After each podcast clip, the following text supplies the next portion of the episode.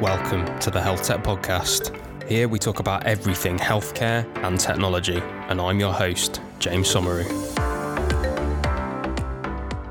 Hey everybody, this week I am joined by Chris Tackaberry, and he is co founder and CEO of CliniThink, a technology company built around CLiX, the world's first healthcare AI capable of truly understanding unstructured medical notes. What a problem to solve that is. Chris is a qualified physician and has an MSc in computer science. Um, spent nine years in clinical practice in anesthesiology and intensive care before embarking on a career in healthcare IT. Combined experience in medicine, computer science, and leadership has been the foundation for his stewardship of CliniThink's strategic direction and growth. So Chris, welcome to the Health Tech Podcast. How are you doing? Great, James. Thanks very much for having me. Great to be here. Looking forward to the conversation. You're very welcome. We've got we've got a little bit in common. Not that I've built any uh, massive technology companies, but um, obviously anaesthetics and intensive care being a common a common thread. Um, tell me before we get going, uh, were you were you pushed were you pushed out or were you pulled out of medicine? That's a very interesting way of putting it. Um, I was pulled out slowly. Mm. I had a lot of fun in my clinical career, learned a hell of a lot. I loved working in the theatre and the ICU environment. They're, they're massive team environments. Wouldn't have chosen any other specialty. Enjoyed the, the clinical work, but the front line, I mean, even back then, a long time ago, and certainly now, the front line of, of healthcare on the clinical sharp end, it's a very tough place to be. It's a very tough place to work. And because, as you as you said in the intro, I'd done a, a, a master's in computer science on a small detour during my uh, my education. I was kind of convinced that there were things you could do with software and software products you could create, which ought to make the jobs of those frontline people a little bit easier. And I felt really strongly about that over 20 years ago, and I still feel the same and so, although I don't practice medicine myself, I don't see patients anymore. I like to think that through the work that we're doing at CliniThink, we are continuing to help make that job at the front line a little bit easier. Yeah, absolutely. It's um, it, you're right. It is a, an incredibly tough place to be right now, and I think you'll you'll probably be similar in terms of like the messages that you get and the emails that you get from people that are still practicing of everybody wanting to do something different. And I think it's uh, yeah, it's it's definitely a tough time now. And having diversified into computer science very early on, I think it's I think it's something that's increasing. And people listeners of this podcast will know that I feel very strongly about people that are sort of dual trained or dual qualified in something that can help within medicine as well as then qualifying in medicine. And I think people like yourself end up seeing the world of medicine very differently because you don't just see problems, you see solutions and problems. You know how you might be able to build something to fix something. So you're not in the doctor's mess talking about problems and and you know joining the echo chamber of problems. You're actually giving a different side of the coin and saying like, well, we could actually build this. So super interesting and like obviously really fascinated to learn about your background, but I know we've jumped in a little bit prematurely, but it'd be great if you could uh, tell us the long version, Chris. Tell us your story. Tell us everything all the way up to uh, all the way up to CliniThink.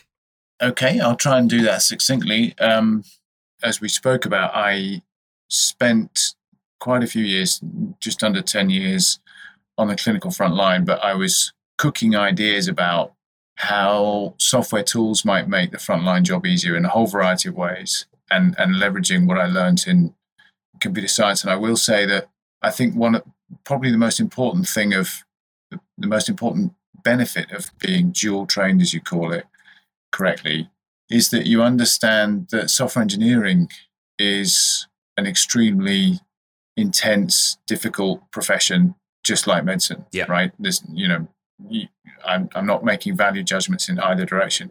Um, and computer science that refers to people like us as domain experts. So we have expertise in a particular domain in healthcare, and we can bring that knowledge to help interpret what's going on in the shop floor to the engineers who are building systems. And that's a crucial role to, to, to building successful solutions. But back to my story, I think I I sort of I was quite frustrated in in my job in, in intensive care in relation to how difficult it was to get hold of information that was already sitting on a computer somewhere else in the hospital, and we still had to make phone calls at three o'clock in the morning, looking after critically ill patients to find out, you know, important, you know, numbers and lab results and stuff, which I, I just thought was ridiculous. And so, in a sort of fit of pique, I went uh, searching on the internet for companies that build what we now call electronic patient records. And cut a long story short, there I ended up going on a sabbatical from the NHS to get a job with one of those companies. They were kind enough to you know take a risk on me. They saw the benefit of the of the dual skills very early on. It was a long time ago, before we had things like chief medical information officers and chief clinical wow. information officers, which I think are a great innovation. And um, I I had a pretty steep learning curve in in learning how to work with software development teams, build commercial software products, and um, you know the whole that whole cycle of uh, developing and implementing systems. Got involved in some quite big projects, implementing you know large scale systems, and that turns out to be mostly about the people and how you manage that process, and very little about the technology. You know there are lots of products, say in the EPR space, that do roughly the same thing. They've all got their you know um, pros and cons, but it's as much making successful implementations at large scale with IT is a skill in itself, and that's I've had the fortunate opportunity to learn a lot about doing that.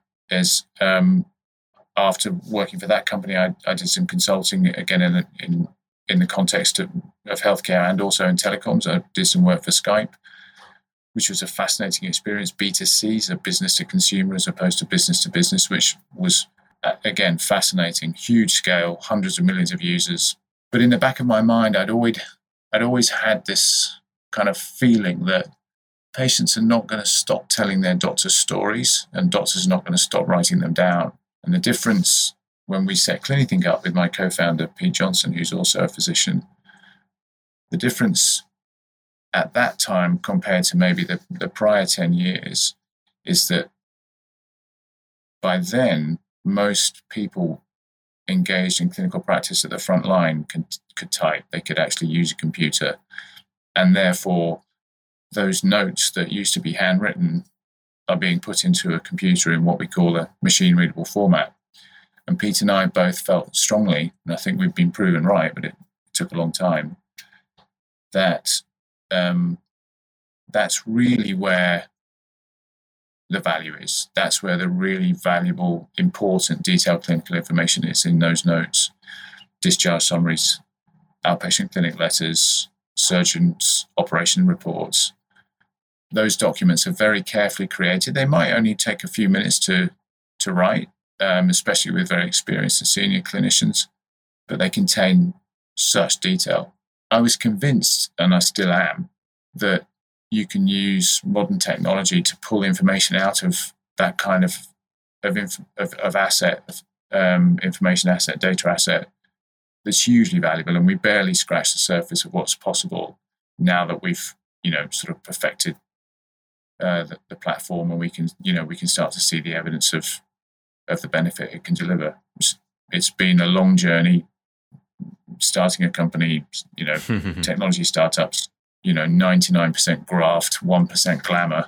And you, you, don't really you don't know what challenges you're going to face you just know you're going to face challenges. So and ironically i think working as um, an intensive care doctor really prepared me for the sort of event driven nature of, of a startup environment where you try and maintain a semblance of control but there are things that you can't control, which you have to understand and react to. Very similar to intensive care. I love this, Chris. There's so, there's so much there's so much that I'm going to uh, talk to you about here. The first the first thing that I want to mention is this notion that you don't just wake up one day able to build a company.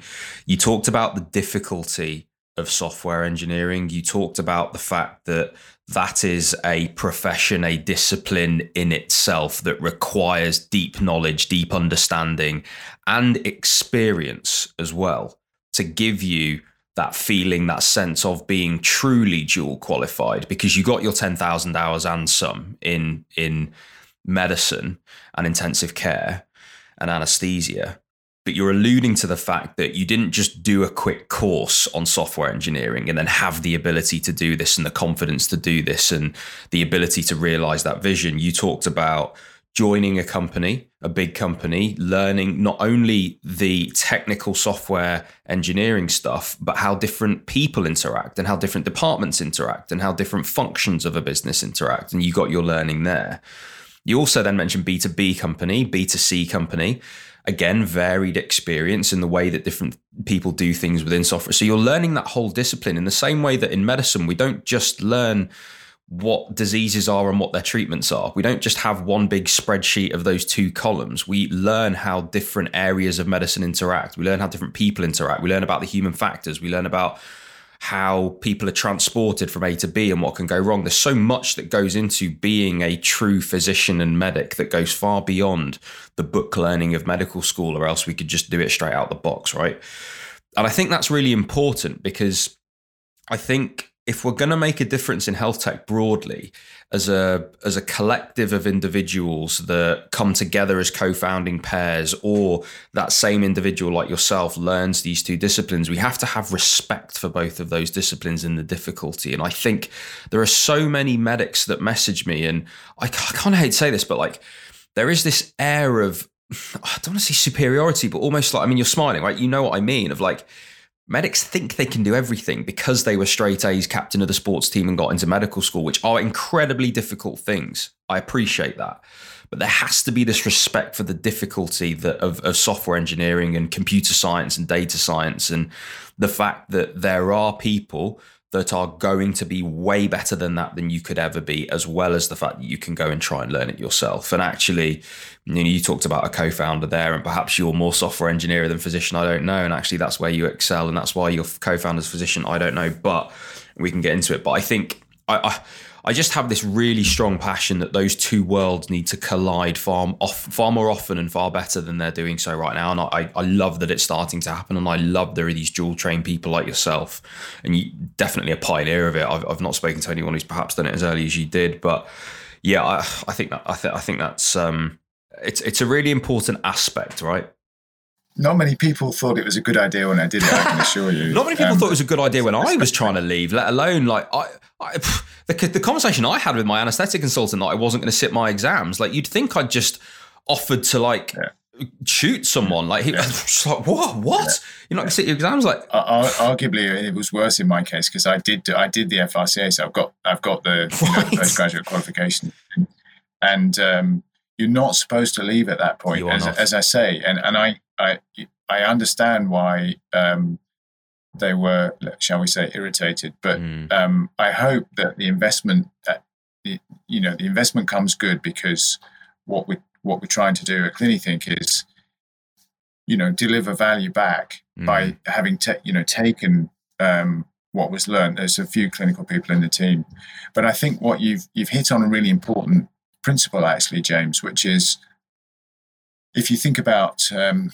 medical training, mm. that is a qualification, you know, which you have to study hard for, and then an apprenticeship, and and then practice and learning, right? Yeah. And computer science is no different. Mm. So so working in a commercial software organization, you know, you have to have a qualification. You have to have a computer science qualification that requires you know study and learning. Then you have some kind of apprenticeship, and and then you start to build you know practice and confidence and experience and you, are absolutely right that if you look at my IT career, you know, after my my healthcare career, I, I did exactly that. Right, I had a qualification, then I did an apprenticeship, and then I started to, you know, get more senior and make um, be responsible for, for, for for bigger stuff. Exactly the same, and it's in. It, I'm extremely proud of the fact that at CliniThink we've we've helped people. We've taken computer science graduates and turned them into successful commercial software engineers. Exactly that that apprenticeship process, and you know some of them have stayed, and some have gone on to to continue their their um, IT careers. And you know, it's it's lovely. We get people writing back, and some people actually come back to the company because the domain, the space we're actually in, you know, a software company like anybody else, software is used in throughout every aspect of our life, you know, B2B and B2C, as we said. Um, but people still find the work we're doing at CliniThink, the leveraging of these incredible, powerful techniques mm. um, to solve difficult problems in healthcare, quite compelling.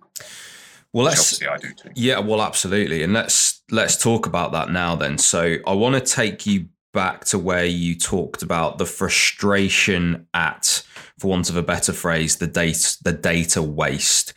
I can picture in my mind's eye right now the intensive care unit that I used to work on, and all its equipment, all its screens, yep. all its beeps. Yep all the printouts, all the written notes, everything on the PACS system, everything.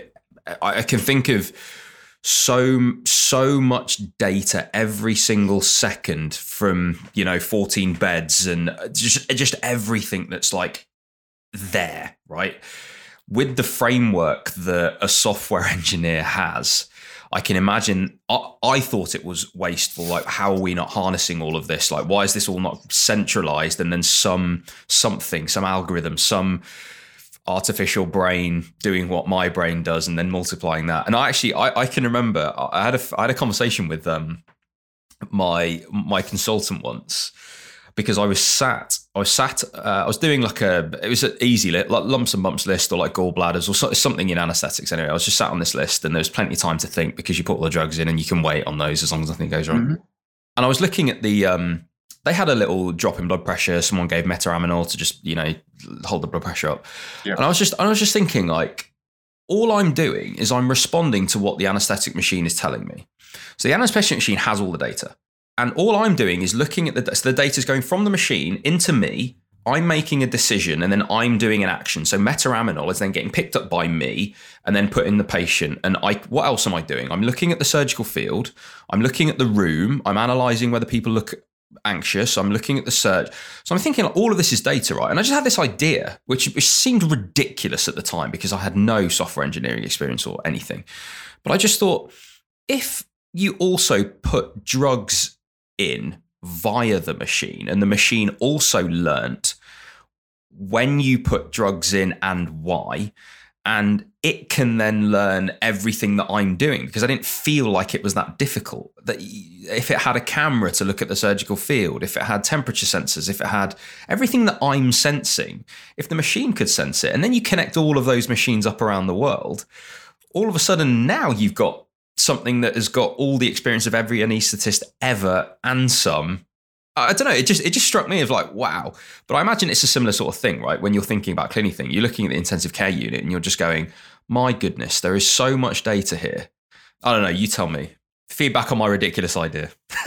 no, no, no, no. I mean, you know, you know, a ridic- I don't really believe in ridiculous ideas. I believe in ideas, right? You've got to be prepared to think and see outside the box. But interestingly, in that little vignette that you just described, James, mm. a, a, situation you know takes me back immediately. I, you know, those of us that have worked in that environment, what you know, recognize what you've just described um, very clearly.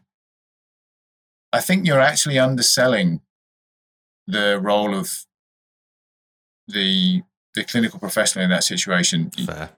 quite a lot because the the ability the the the human brain as opposed to artificial intelligence the, the ability to assimilate all those different kinds of information input as exact some of the really subtle stuff. Does the surgeon has the surgeon stopped talking? Mm. right? That sometimes means he or she is struggling right? Mm. and that you're and you're about to see the result of that struggle on the, the instruments that you're monitoring and stuff like that. So so i so that although what you've what you've I'm not going to call your idea ridiculous. I think it's at the far it's that kind of context is at the far end of where we can help. And yeah. you know, it's it and I su- I suppose what what we're sort of living and breathing evidence of at CliniThink is the fact that you can apply much less kind of space age principles, quite quite robust, you know, mm. software principles to actually much less um, complicated or technical problems, but still really important healthcare problems, which you couldn't possibly think about solving any other way than leveraging this technology. I'm a, you know, I, I believe in human delivered healthcare. I believe in the importance of the relationship between the patient and their physician in a, in that, you know, encounter, whether it's, you know, 10 minutes over, you know, some virtual consultation or in the intensive care unit or for an operation.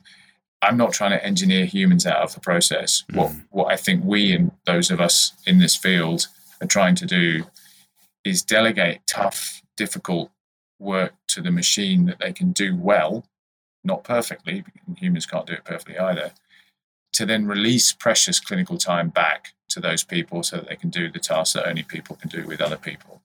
Mm. And I sort of try and stay away from some of the more space age stuff. It's exciting to think about. But what I learned through some of those big implementation projects is, as I, as I said earlier, it's as much about how you implement things as the particular features and benefits and functions, whatever of the of the software package. I think you're right, and and I think the the way that I've best heard, and and you know, whilst it's a nice thought experiment to to think what if there were no anaesthetist and could you get a machine to do it? You're absolutely right. I mean there's so much that goes into it. And the best way i've, I've heard this described is that is that you, if you're trying to find a needle in a haystack you, you're never going to build a machine to actually go and find the needle but what you can do is build a machine that can remove some of the hay. And i think that's what some of the some of the AI solutions have done very well is tell tell you what's normal and get rid of that, or pick off, as you say, really robust, um, really robust technology, just automating some of the really simple, repetitive tasks. And one that comes to mind for me is like, how many times did I write a patient's number or a patient's name on pieces of paper every single day? And I was like, well, how much time this has actually cost me? It's like to add this up. Like, what a task that is. And like labeling blood bottles and like, I don't know, there's, there's all these little things, right? Um, but I am interested for you for talk about clinic. I know you mentioned it a few times. Um, and in this context, I guess, tell me about the idea for CliniThink and tell me tell me then what it is, what it turned into, how you how you built it. Sure. I mean, as a, the the idea is simple, which is that the healthcare domain has been a bit slower to adopt technology, you know, to support its businesses than some other industries like banking or retail. And I think there are there are very good reasons for that. And it's the, it's the complexity of the information. You know, medicine's an art as much as a science, and all that flows from that. It's you know, there are it's a intensely people driven process. The human body is super complicated when it works normally, and it's even more complicated when it malfunctions, if you like. And um, that you can't capture all of that in numbers, which is what computers like to deal with, right? So we talk about structured and unstructured data. So structured data is filling out forms so that data is all manageable. And if you're buying insurance or booking a holiday or you know that sort of thing, great. That stuff works really well, and we've seen it transform our lives and make the our experience of those industries and services much better. Hopefully, much more efficient. Certainly, medicine's much harder. So electronic patient records have been around for a long time. you need them. You need them to run large healthcare providing organizations it's a challenge to introduce them into the into the context of a of a patient physician encounter. You know that's clearly the case, but they're well established and they're prevalent across you know the certainly developed health economies. They they don't deal with this narrative piece well at all, other than being a, a repository to, to capture that data, right? So, as we've said, discharge summaries clinic letters, operation reports. What those are is a reflection of the physician responsible for, for the care in a sort of thoughtful mode, quickly summarizing what I've learned in the last 45 minutes or what I've seen and, and how I've managed it and what I plan for the future for this person who's been under my care, say for a 10 day spell in hospital that might have been an emergency admission or you know might have been planned care, etc So you've got all of that medical training, all and whatever experience that person has. So those documents get more valuable the more senior the physician is. All kind of concentrated into it could be two, two or three paragraphs, but they're incredibly important. And you'll know yourself, James, that often a way when you in, in a clinical context, if you meet a, a, a new patient, the fastest way of trying to understand their context, their past history, and what's kind of going on is to look at that correspondence, to look at those documents and quickly read them, right? And that's a skill that young doctors develop very quickly. And so our thought at CliniThink is, well, if you work in an organization that sees a thousand people in the outpatient clinic a day, that's a thousand of those documents every day. And if you have a thousand bed hospital, then, you know, that's thousands and thousands of inpatient episodes every year. You starting to build up a huge data asset. And until technologies like ours came along, that information, although it was what we say machine readable, is sitting in a computer, you can't do anything with it. And so you then find there are classes of problem which require the review of that information, which which can't can't really be done. And to to, to give you an example, quite recently we did a piece of work with Barts, large teaching institution uh, hospital uh, in in London, they were they wanted to find people whose diabetes was at a particular stage uh, in relation to, to diabetic foot disease. So diabetes can can create all sorts of problems for people's feet. Very important, and unfortunately, sometimes people have to have amputations. And the clinicians at Barts once knew the characteristics of the people whose diabetes was, that, was at that kind of tipping point where they might be at risk of requiring an amputation unless they could be found, assessed, and and, and maybe you know really hammer their their diabetes um, management regime to try and prevent or delay that need for an amputation. So they knew the people they were looking for. They were defined by a set of, of very detailed clinical and social characteristics.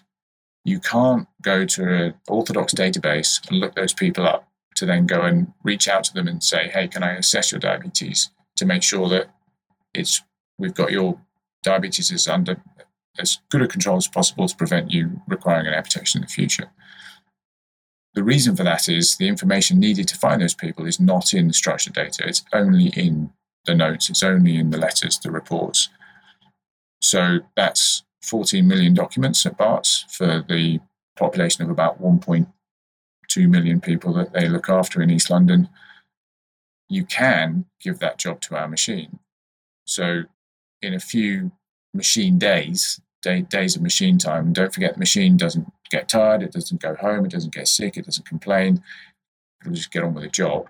So, that's effectively free time. It will search that huge corpus of data, the 14 million documents, looking for the characteristics that the clinicians told us were important for this particular group of people, as you know, just, just as, as an example.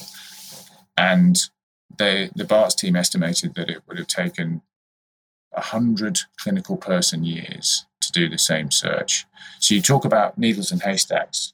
So many of these problems, particularly in population health, are looking for needles in haystacks. And arguably, and this this isn't intended as a criticism, but but all all that people could do up to now, kind of, is sit outside the, sit outside the haystack and hope the needles will walk out. Right? It's hope. Whether you're looking for people to recruit into a clinical trial or looking for people whose chronic disease is, is at one of those tipping points where you know if you intervene now, there'll be so much more benefit in terms of the patient's experience and clinical outcome as well as probably cost to the health economy. So you get a dual benefit, but you can't find them. And no one's got time who's got a spare 100 clinical person years? You know, no one, right? So that's that's where the magic happens. And if you arm yourself with a tool like anything, you've got a magnet. And that magnet's going to pull most of the needles out of the haystack, not all of them, and it's going to pull some things out that aren't actually what you're after. But you can then focus your precious clinical resource on what on what the, the machine pulled out. It's not foolproof, nothing is and you know it has to be done carefully with you know with the right sort of controls in place. But that's the, when you start to think of problems like that, there are many, many of them. And because no one could imagine sitting down and reading 14 million documents and understanding what's in them, they don't let themselves imagine what could be solved if that were possible for a machine to do. And that, the exciting thing about where we're at with the, with the company now is that's we, we're doing that. We can do it repeatedly. It, we, you know, we've got systems deployed in the US and the UK, and people continue to find new and powerful and exciting ways of using this basic capability, which is to get the machine to read all these documents, releasing clinical time and, and creating all sorts of powerful and beneficial outcomes. I think there's there's a few things here that get me. So I've taken a look at your website and had a look at all the stuff and the language that you use on there, and and this this harnessing the power of unstructured data. I think is really interesting because you're right when those things are written, all those little phrases, all those little ways that clinicians communicate to each other, what I like about you guys not sitting at, I suppose, the source of the data. So you're not collecting all of the beeps and the and the squiggles and the stuff from the machinery. You're not collecting that data from the machinery. Um, what you are collecting though is you're collecting the succinct information in part you're collecting this you're collecting the succinct information that's already gone through one filter it's already gone through one human filter in order to summarize it correct which correct. therefore exactly. means it has got more meaning to it so the uh the enunciation that people have put on certain elements of that, the contextual emphasis on certain things is telling more of a story than the raw data, which I think is one extremely difficult, arguably the more difficult thing to do, which to your previous point about never replacing humans, you want a human doing that bit because actually the processing power of the brain and the and everything is far more trustworthy to get to yeah, yeah. to get to this point. Now, what you're then doing is reading all the notes. You're reading all the notes that humans have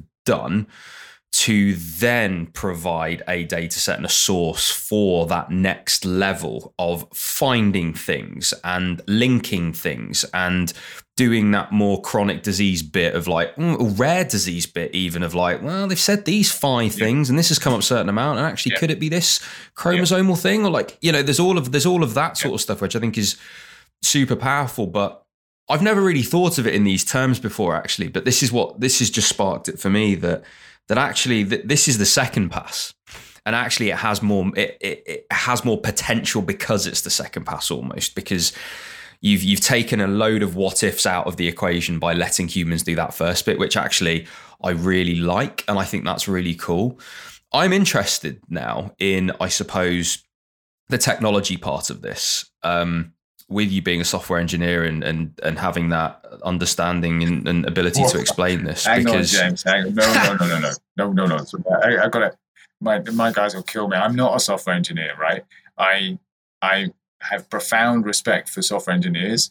Uh, unfortunately, for our developers, I can actually read and understand commercial code.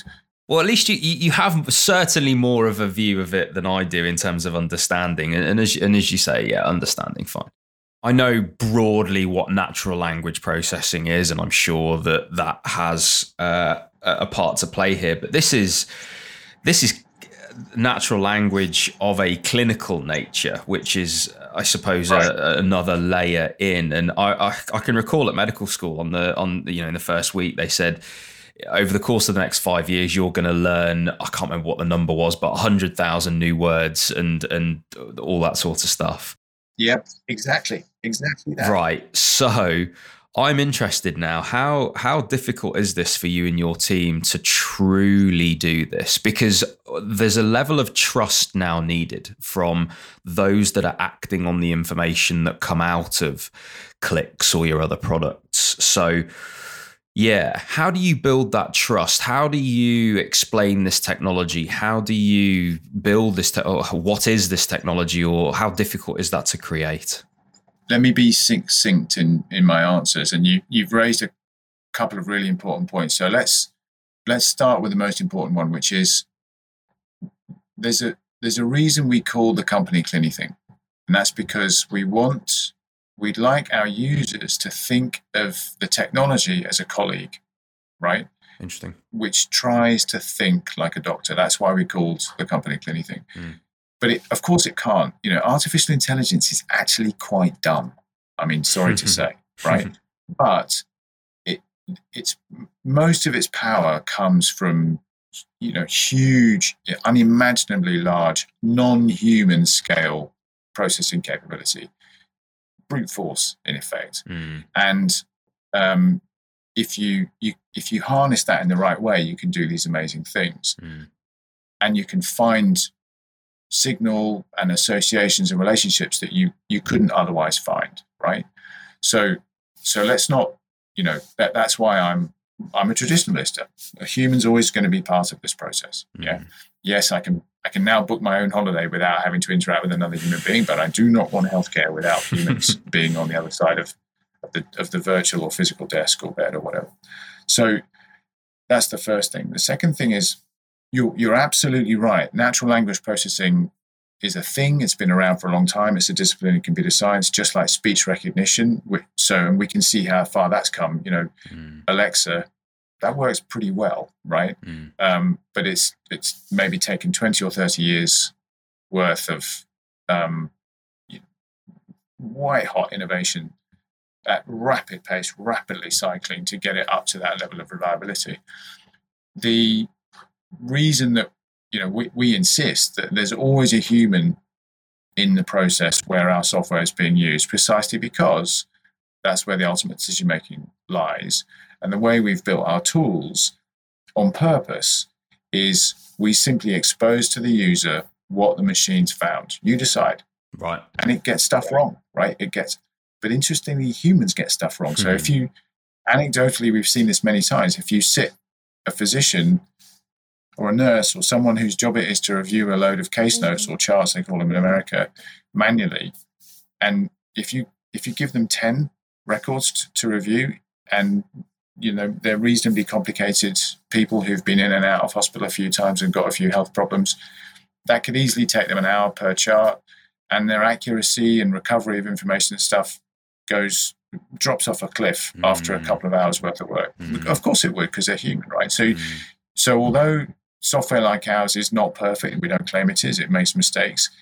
Oh, you know, there's there's a, there's good evidence to anecdotally to suggest that at scale the error rate is much lower. Mm. So the first thing is, you know, if you if you need perfection or you're making real time important clinical decisions in an environment like ICU, you should not be using our software. And you know, you just just don't know two ways about that. However, if you're trying to f- reduce uncertainty and you're trying to find groups of people who've got certain characteristics, you're trying to find signal, as we call it, that's important for some reason, let the machine do the hard work and find, you know, do its best job at finding that signal, and then mm-hmm. you can review. And so rather than looking at a whole haystack, you're now looking at candidate needles, yeah. if you like. Okay. And that's so you've maximized the human, you know, value in that process sitting at the end of a load of heavy lifting that's been done for you by the machine. And I think the reason that you, you quite rightly mentioned that um, NLP is a discipline, it's you know is, a, is across all industries and domains and stuff like that. So there are applications that people have built that will um, the one famous one was, you know, feed a load of Michelin star restaurant recipes into a, into a computer and then see if it can make some new recipes of its own, stuff like that, which I gather was quite successful. But the you, you, you were quite right, James. I believe when you leave medical school, your vocabulary is probably doubled, mm. right? Not only that, you and I have never met before. Imagine we were back with our mm. in our clinical roles. Maybe I was in the emergency room talking to you, the ICU doc, about a patient who I thought needed intensive care, and I say, I've got someone who's had a big anterior, yeah. you know that I mean they've had a big anterior myocardial yeah, oh, infarct. Oh, yeah. You turn around to the nurse in your unit and say, We've got someone who's had a big acute. MI. Interesting. And then when you speak to the relatives, you say, I'm awfully sorry to tell you that your husband or wife has had a big heart attack, but we're doing, you know, but they're stable in the ICU and we're doing everything we can. So we've just had a big anterior, acute MI, and mm. heart attack all refer to the same thing. So that complexity wipes most conventional non-healthcare specific NLP just yeah, kills useless, it stone yeah. dead. It's useless, utterly useless. And then on top of that, big variety of those are synonyms, they're all synonyms for the same concept. On top of that, you've got things like the patient denies breathlessness. I could see, see no evidence of urticaria. So you've got very important negations, as yeah, they call it, in our trade. and then you've got, of course, the fact that medicine's mostly dealing with uncertainty all the time, mm. especially in primary care. You know, people think doctors make diagnoses. They often don't.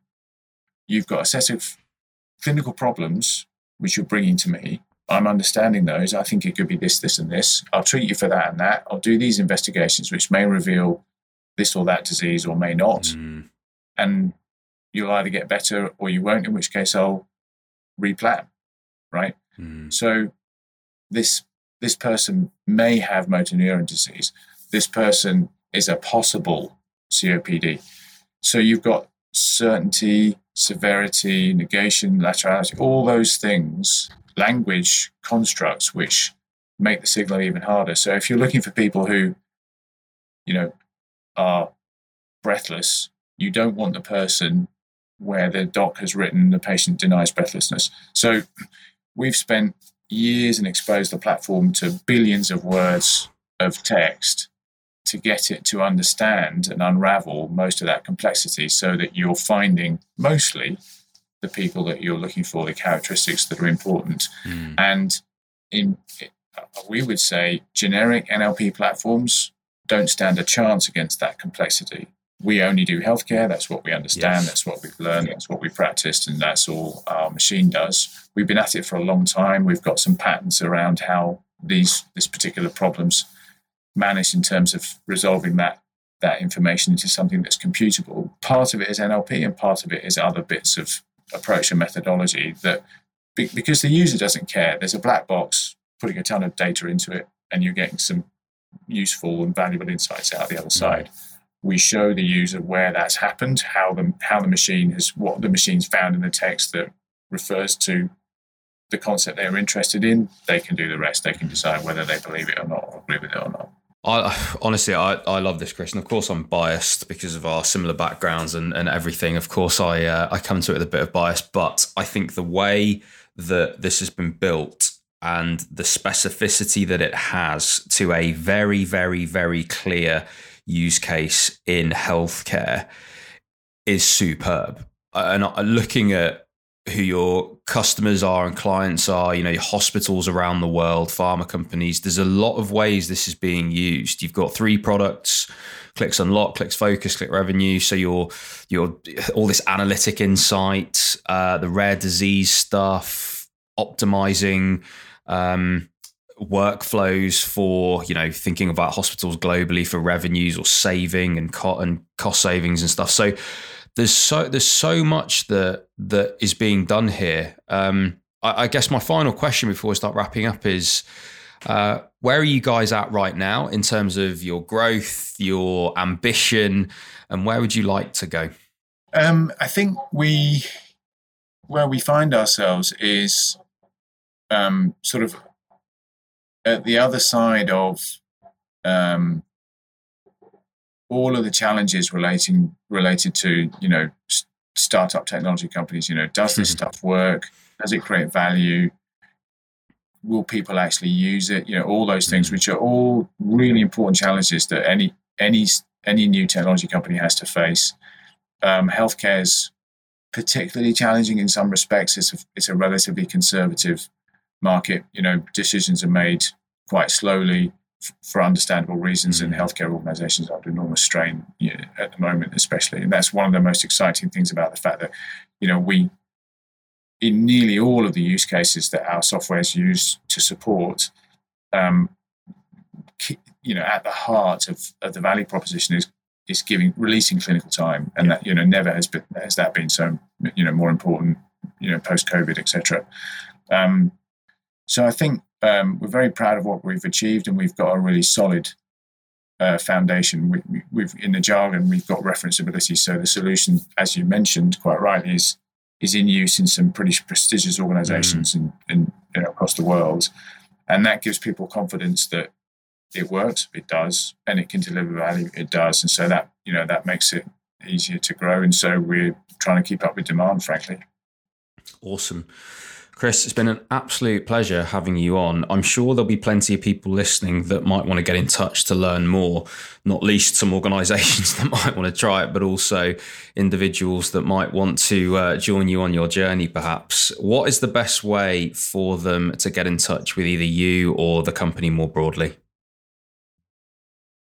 Yeah, I mean, we've got a website like everybody else, and you can learn more about what we what we do there. And um, we're pretty active on LinkedIn, which I which is I would say the you know our sort of premium or our priority uh, social media channels.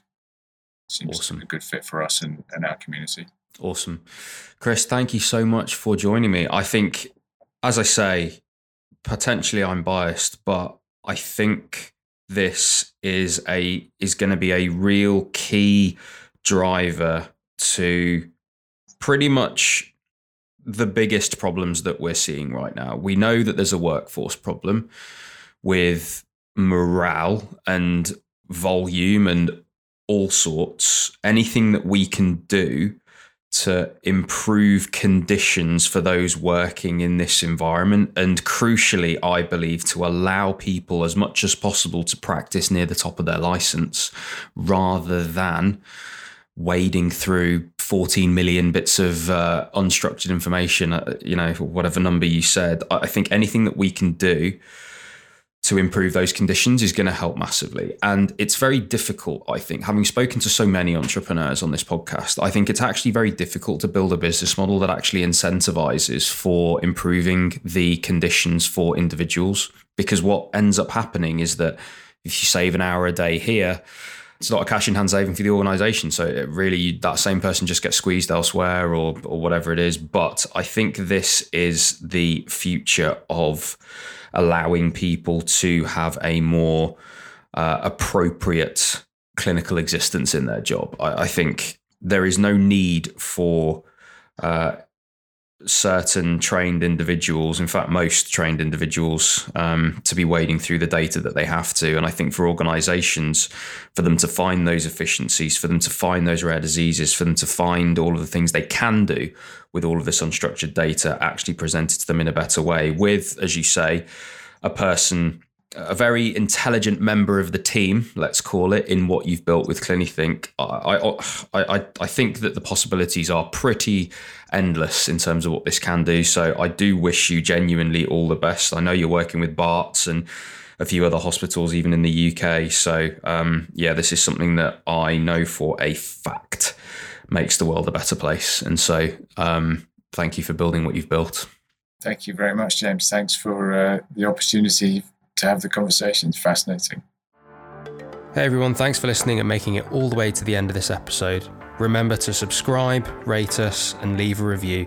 And you can head to the description of this episode to follow me on all of my social media so you don't miss out on any of the latest health tech content.